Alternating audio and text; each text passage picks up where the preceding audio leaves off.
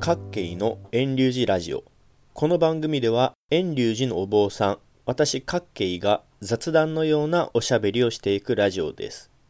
2019年10月22日に放送予定の今回は令和の天皇陛下の即位をテーマにお話しします。このラジオ配信日の今日がまさに皇居で即位礼正殿の儀が行われる日ですね。どのような感じで即位礼正殿の儀が行われるのか非常に楽しみです。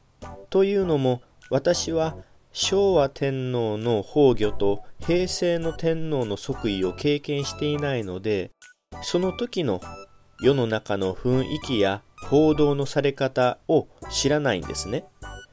で皆さんは平成の天皇陛下がどのような形で即位されたのか覚えていますか？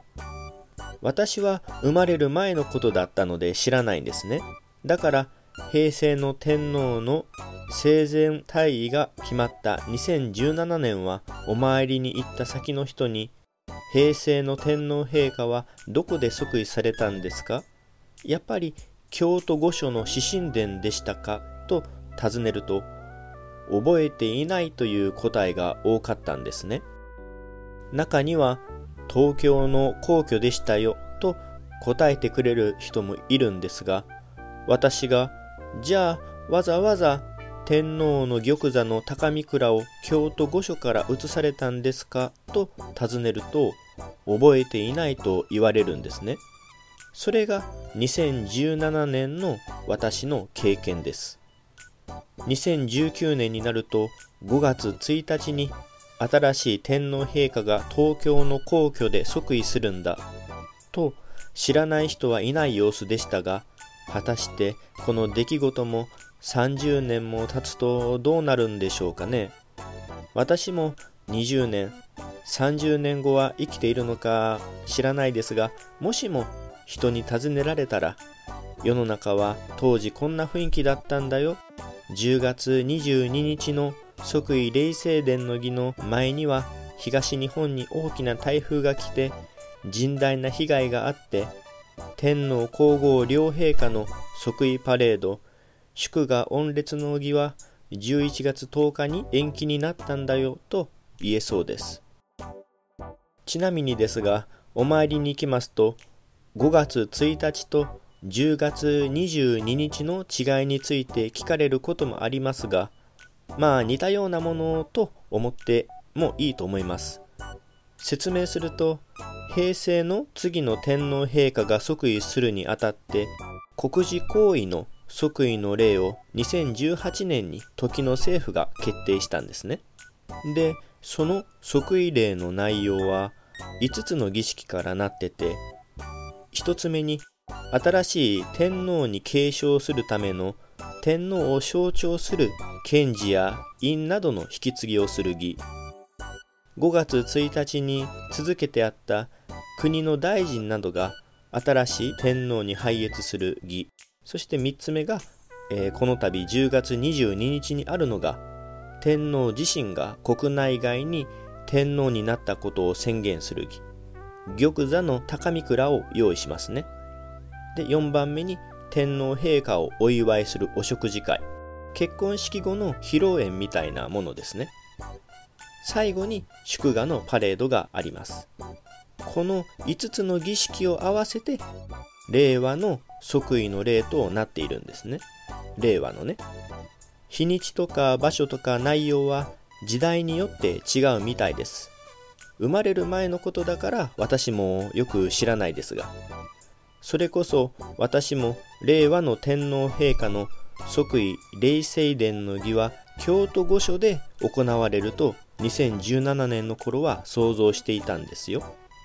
理由は明治、大正、昭和の天皇陛下は京都に戻って京都御所でされてたからです。実際、玉座の高見倉は京都御所の指神殿に常に安置されてますからね。でも2018年の1月2月頃のニュースを聞くと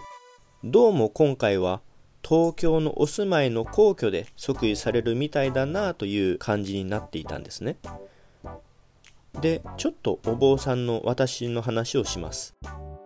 どうも世の中全体に平成の次の天皇は東京で即位されるんだという空気感が2018年の春頃から感じられたんですね。でもお参りに行って昭和から平成の時はどうだったんですか？と聞いてもお祝いムードでもあったんだけども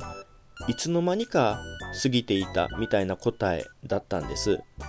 その話を聞いてそうか実際に行って見て経験しないと記憶に残りにくいのか？と私は思いました。でその時の私の知識として天皇の即位には高見倉が必要ということがあったのでそれなら御門徒の人と一緒に京都御所に行って実物の高見倉を見ようと考えました。幸い私のところの宗派の本山は京都にあります。また京都には世界遺産が数多くあります。そこで本山の参拝と京都の世界遺産を巡る旅を企画して募集し2018年の5月下旬に25名ほどで行きました。即位やオリンピックの前ということでおそらく注目されていないであろう2018年の今なら一番のチャンスだと考えたからです。京都御所の思い出話をするとまず第一印象は広かったです。門をくぐったと思ったらまた塀がありました。バスを降りて中に入ろうとすると皇宮警察の人がいて一人一人のカバンの中身を簡単にチェックするんですね。私が京都御所に行ったのは朝一番の9時だったのであまり人がいませんでした。で行って初めて知ったのが高見倉が安置されている指神殿が思いのほか広くて遠かったことです。肉眼ではなんとか高見倉の下半分くらいが見えるのですが全体像をカメラに映すのはちょっと難しい感じでした。代わりに指神殿の前に配置されている左近の桜と右近の立花はよく見えました。ちなみに高見倉は直後の6月から移動のために解体されたのでギリギリ見ることができたのはラッキーでした。続けて私たちは世界遺産の仁和寺に行きました。